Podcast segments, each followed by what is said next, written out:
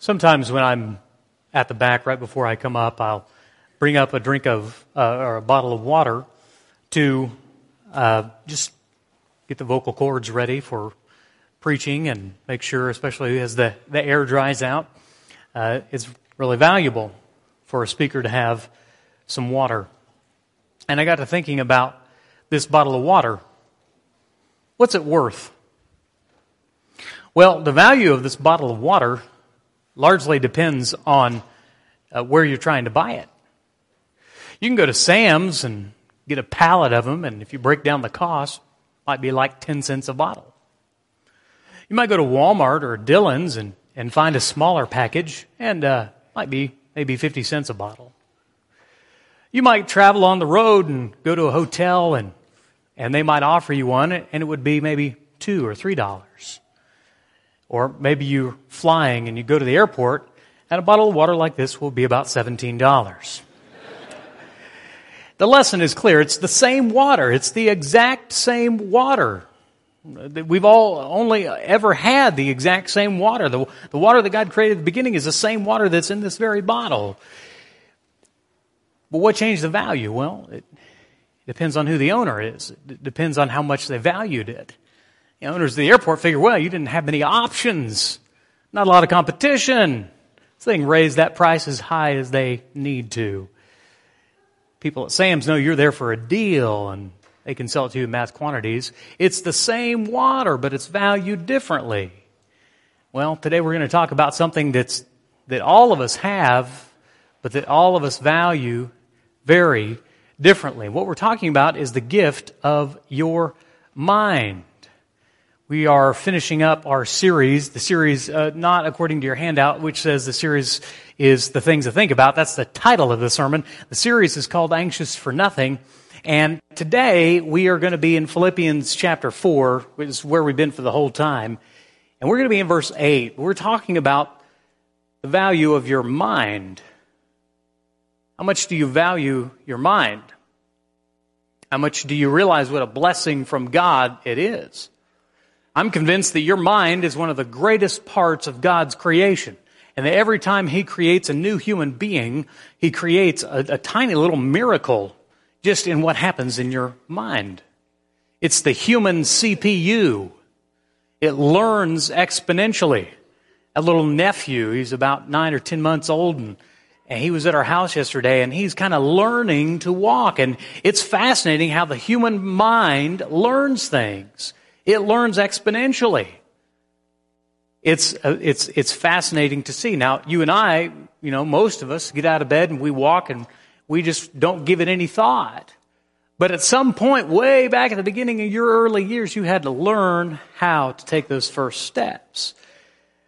The, the human mind, the, human, the brain is such a fascinating creation of God. It's the only organ that I know that actually named itself. So you have to think about that for, oh, I did. Yeah. The brain named itself. Good job, brain.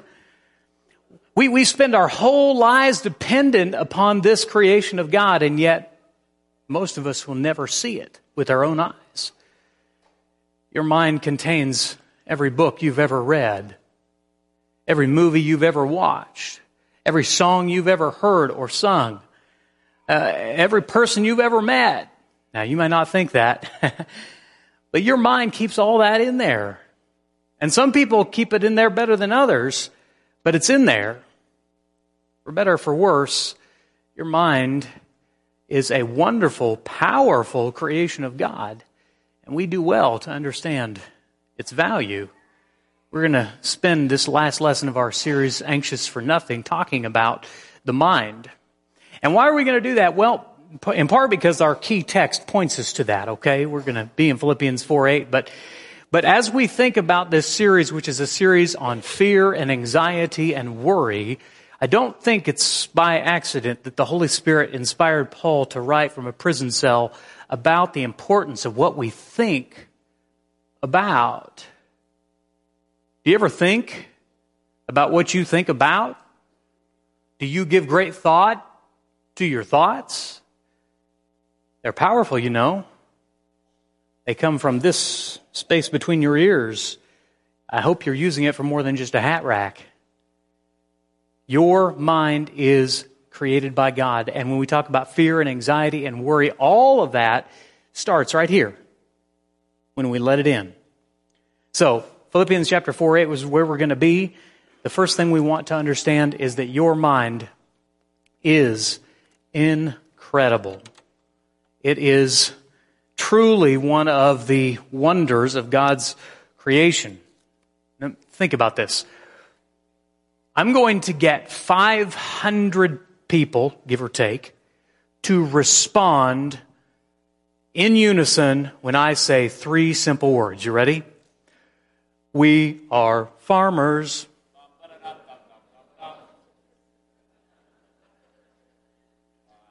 Now, wait a second. How did that happen? How did you know instinctively how to respond when I did that tiny little jingle? Because some people in the marketing part department for Farmers Insurance or the marketing company who they hired understood that your mind is highly valuable real estate. And if they can get an earworm just right in there somewhere, you'll be going along one day, just driving down the road, mind your own business, and hear that we are farmers. it's so silly. But it's why people spend millions of dollars for 15 or 30 seconds in a Super Bowl ad. Why? Because they want you thinking about their good service or product. And Farmers has done a good job of that. They understand what we, Christians especially, often fail to understand in that this space is highly valuable real estate that everything that's in there came from somewhere. There is a battle, you see, for your mind. It's more than just catchy jingles. There is a battle for your mind.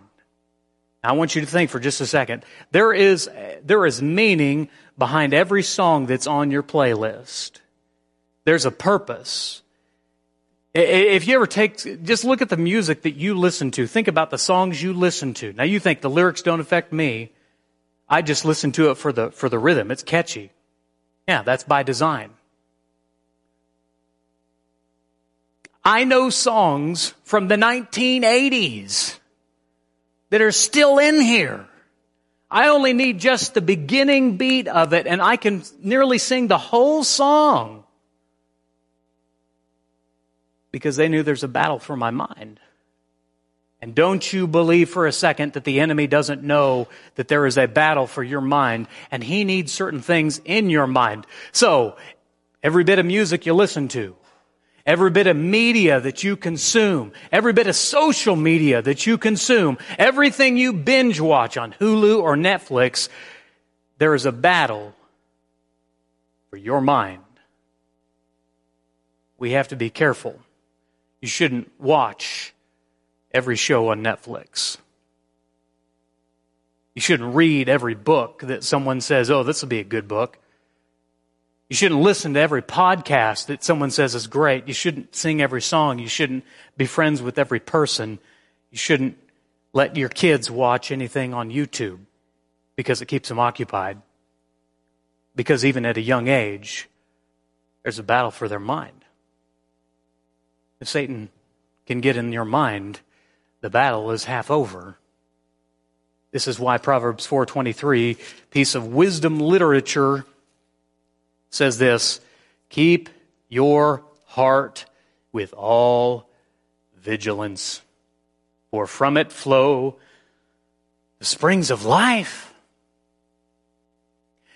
Many of you probably have cars in the parking lot, not our online audience, but, but those of you who are here in person have cars in the parking lot. My guess is, if you're wise, you lock the doors to your cars.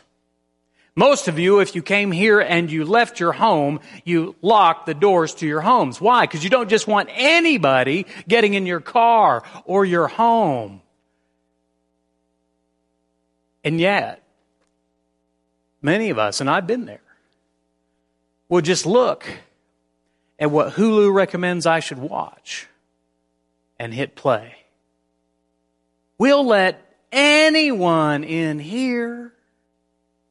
Oh, we have to be careful. We have to keep our heart with all vigilance. A good question to ask yourself when you're reading something, when you're listening to something, when you're watching something, even, even when you're with other people, is this Do I want this in there forever? Now, uh, your mind is so powerful. You probably remember things from your childhood, a special birthday party, a special Christmas gift. You, you probably remember the, the day that you got married. You, you probably remember the day your children were born. And there's all of that good stuff in there. But I bet there is stuff in your mind that you wish you could erase. Pornography that you've watched, movies that you've, bad jokes that you've heard, people that you've been around who put things in your mind, filth that you've listened to or read, and, and you wish, you wish that you could get it out. But see, the mind is so powerful that, uh, see, once it's in there, it's, it's nearly impossible to get it out. So keep your heart with all vigilant, for from it flow the springs of life. You see, if I were to open this bottle and put into it some food coloring, which would be a cool visual, but I couldn't find any, so you'll just have to imagine. Imagine putting some food coloring in here. Oh, it's colorful, isn't it? Now, now could I get that food coloring back out? No, I couldn't. No, see, once it's in there, tends to stay there. We got to be careful. Guard your heart with all vigilance, for from it flows the springs of life. It's incredible, and so we have to value it and protect it for the treasure that it is. Well, what do we do with the stuff that's already inside? I've, I've, i know I made some of you wince. You've got some things in your mind that you let in there yesterday, last week, a year ago, 10 years ago. What do I do with that, preacher? You give this, give me this problem, but I got the stuff in there that shouldn't be in there. Now, how do I deal with that? What do we do with the stuff already inside? Well, first thing is you can't believe everything you think. This is important because your mind has all a collection of music and podcasts and things that you've read and all of that. And some of that's true, but there's a lot of it that's not true. And so you have to give great thought to your thoughts. Sometimes you may find yourself thinking a thought, and in that moment you have to say, no, that's not true. Sometimes you may have a, an idea and you have to say, no, I'm sorry, that's wrong. You see, the the problem is not everything you think is good, right, or true. Your, your mind needs renewal. Turn to Romans chapter 12. Romans chapter 12. Paul writes this to the church at Rome. He says, I appeal to you. This is page 1215. I appeal to you, therefore, brothers, by the mercies of God, to present your bodies as a living sacrifice, holy and acceptable to God. Now, this is an interesting teaching because they were used to dead sacrifices, animal sacrifices. Paul's talking about sacrifice in the living way. Well, what does that mean? How do we do that? Well, uh, he goes on to say, do not be, uh, he says, a living sacrifice, holy and acceptable to God, which is your spiritual worship. Do not be conformed to this world, but be transformed by the renewing of your mind. That by testing, you may discern what is the will of God and what is good and acceptable and perfect. You see, this is, he says, transformation starts in the mind. If you want to change how you are, you have to change how you think. And we need to discern what we think about. Uh, one good way to do that is by discerning it against the will of God. This is uh, the reason why this morning I invited guests to take a Bible out. This is the reason why I'm looking for those of you who have your Bibles open. Because just because the preacher says it doesn't make it true. You need to run it across through the filter of God's Word to see if what I'm saying is really true. You need to, by testing, think about your thoughts. You need to discern what is the will of God. Uh, there, there are some churches, there are some preachers who preach things that sound really good, but they have a hard time finding it in the scripture. And so you get that thought in your mind, and now you've got a lie in there. You can't believe everything that you think. So we need to transform our mind, and that, of course, begins with Jesus the Christ. He's the only one that I know that can truly transform our mind as we need to have it transformed. 2 Corinthians chapter 5 verse 17. This is going to be on page 12, uh, 1238 in the Pew Bible. He says, if anyone, therefore, if anyone is in Christ, he is a new creation. The old has passed away. Behold, the new has come. All this is from God, who through Christ reconciled us to himself and gave us the ministry of reconciliation. It, starts with Christ.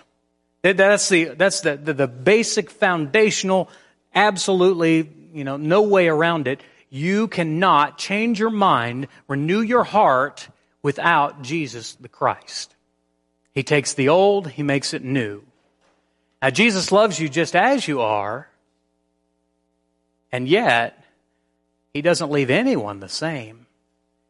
And so, as you begin your walk with Jesus, when you're buried with Him in baptism, when you begin as a new infant in Christ, you begin walking in your relationship with Him, He's going to slowly but surely change your mind, renew it, renew you from the inside out. Old thoughts become washed away. New thoughts replace them. How does this happen? I'm glad that you asked. Turn five chapters over to 2 Corinthians chapter 10, verse 5. Paul's in the middle of talking about his ministry and some of the things he did. And look what he says here in chapter 10, verse 5.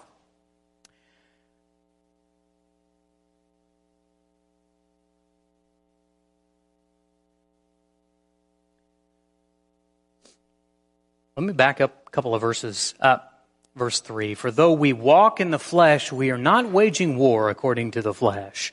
For the weapons of our warfare are not of the flesh, but have divine power to destroy strongholds. What are these strongholds? Verse 5 We destroy arguments and every lofty opinion raised against the knowledge of God, and take every thought captive to obey Christ. That seems like a high standard. It certainly is. But we are called as Christ followers to take every thought and make it captive to Christ. So when you have a thought, if you're a Christian, if you have a thought that shouldn't be there, you have something in your mind that shouldn't be there, the thing to do instantaneously is to say, Lord Jesus, I need you to take captive that thought. I need you to take control of that thought. I need you to remove that thought. And He'll help you do that. The war is in your mind, and so we have to begin by letting Christ sit on the throne of our hearts and our minds to renew them, and we have to be willing to let Christ take every thought captive. Now, I've told you before, uh, a couple of lessons ago, we default to the negative. I do too. I don't know what it is. Sometimes just in my morning routine, I start having thoughts. You know, you kind of think through the day and you think about people and you think about situations. And I, I instantly begin to default to the negative. And that's not how I should be. And that's not the Lord's will for how I should think.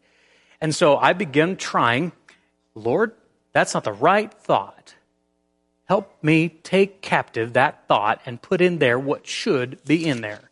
Renew my mind and help me to test and discern what is your will. It begins by yielding your mind to the master. That's where, once we are a new creation, then we have a choice to make. And that is this, to choose wisely every thought you think about. Turn to the book of Romans again. Romans chapter 8.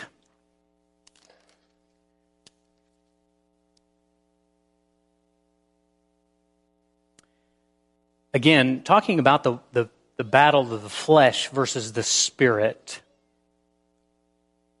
And he's talking about the, the challenge that we have in doing the right thing, doing the thing we know we should do.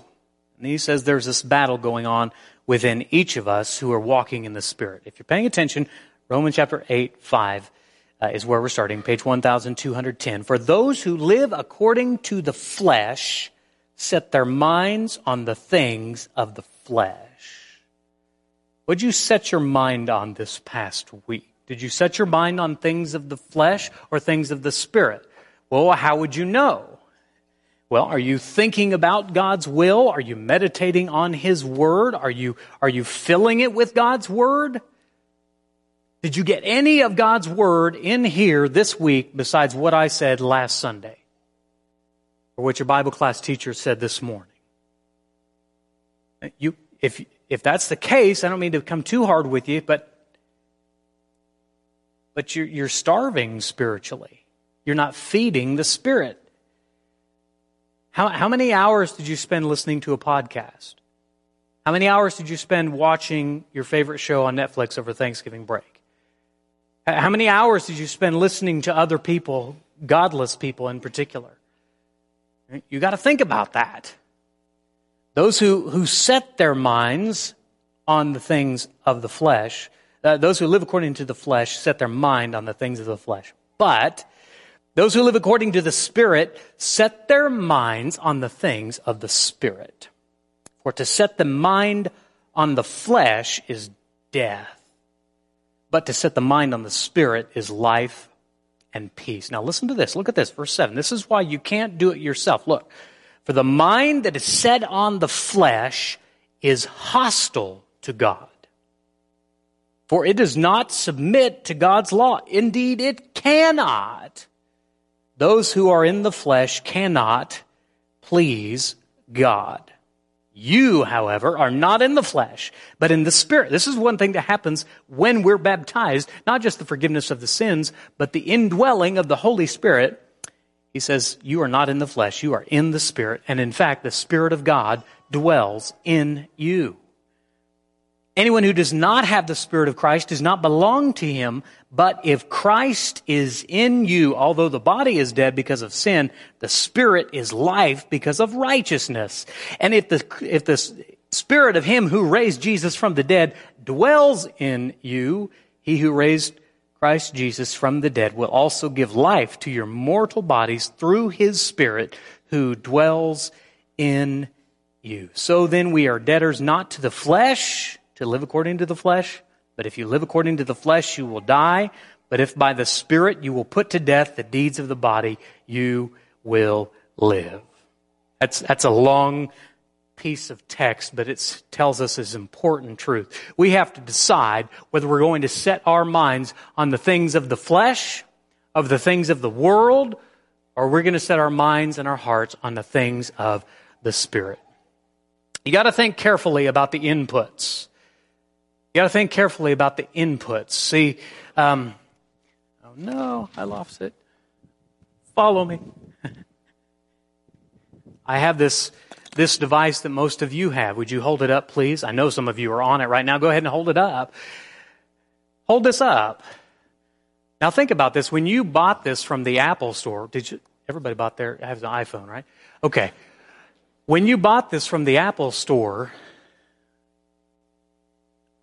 it was exact, everybody had exactly the same thing. But your phone is your phone because of everything you've saved to it, everything you've put on it, everything you've scrolled.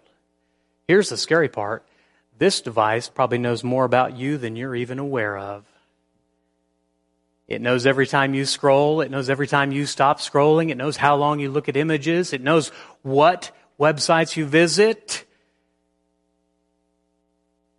We got to be careful what we think about and what we put into our minds. So the question is this, is this or anything setting my mind on the right things? the social media I'm watching, the music I'm listening to, the movies I'm watching, the books I'm reading, the podcasts I'm listening to, all of that stuff, is that setting my mind on the things of the flesh? Or is it setting my mind on the things of the Spirit? That's the simple challenge that Paul gives us in Romans 8. Set your mind on the things that give life. Hey, by the way, congratulations. Because right now, here, right now, you are doing that. You're in worship and you've got God's Word open and you're worshiping the Lord in spirit and in truth. And you're doing that here, you're doing that online. You, you are, you have chosen to set your mind on the things of the Spirit. That's a good thing. Congratulations to you. Just take your right hand, go ahead if you're right handed. Take your right hand right now, just pat yourself on the back. Okay? Because you made a good choice. You chose to set your mind on the things of the Spirit and not the things of the flesh. All right. The last verse, Philippians chapter 4, verse 8 says that we get to choose whatever is true, whatever is honorable, whatever is just, whatever is pure, whatever is lovely, whatever is commendable, if there's any excellence, if there's anything worthy of praise, think about these things. Set your mind on the things that are right. Do you test positive? Have you tested positive? Will you test positive? I hope that you do. Oh, not that kind of testing positive. What I mean is, do you test positive up here? I know I pick on Eeyore a lot, and some of you don't like that because you're Eeyore. I know some worldly people, oh, man, I know some worldly people, unredeemed by Christ, unforgiven of sin, who are more positive, more thoughtful, more polite, more kind than some Christians I know. Why? Because they just got wet, but they didn't yield their mind to the Messiah. If you find yourself being an Eeyore, maybe you need to revisit Romans chapter 8. Set your mind on the things of the Spirit and not the things of the flesh. And finally, let me encourage you to always keep your head up. Colossians chapter 3 verse 2. Paul or yes, Paul simply says this, if this is page 1262. If then you have been raised with Christ, seek the things that are above, where Christ is seated at the right hand of God. Set your minds on things that are above, not on things that are on earth. It was uh, a basketball game UCLA was playing Oregon. And in this particular part of the game, there were two minutes left.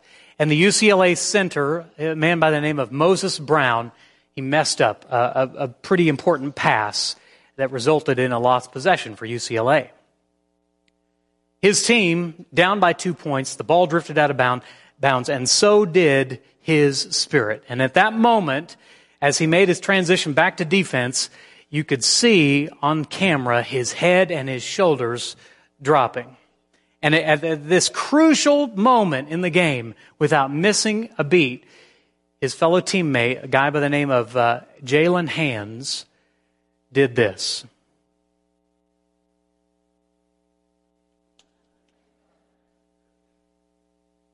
Now, listen to me for a second. That's a small thing, but that is huge. You got to keep your head up, even when it feel like the game's running out of time and it seems maybe like you're down a little bit.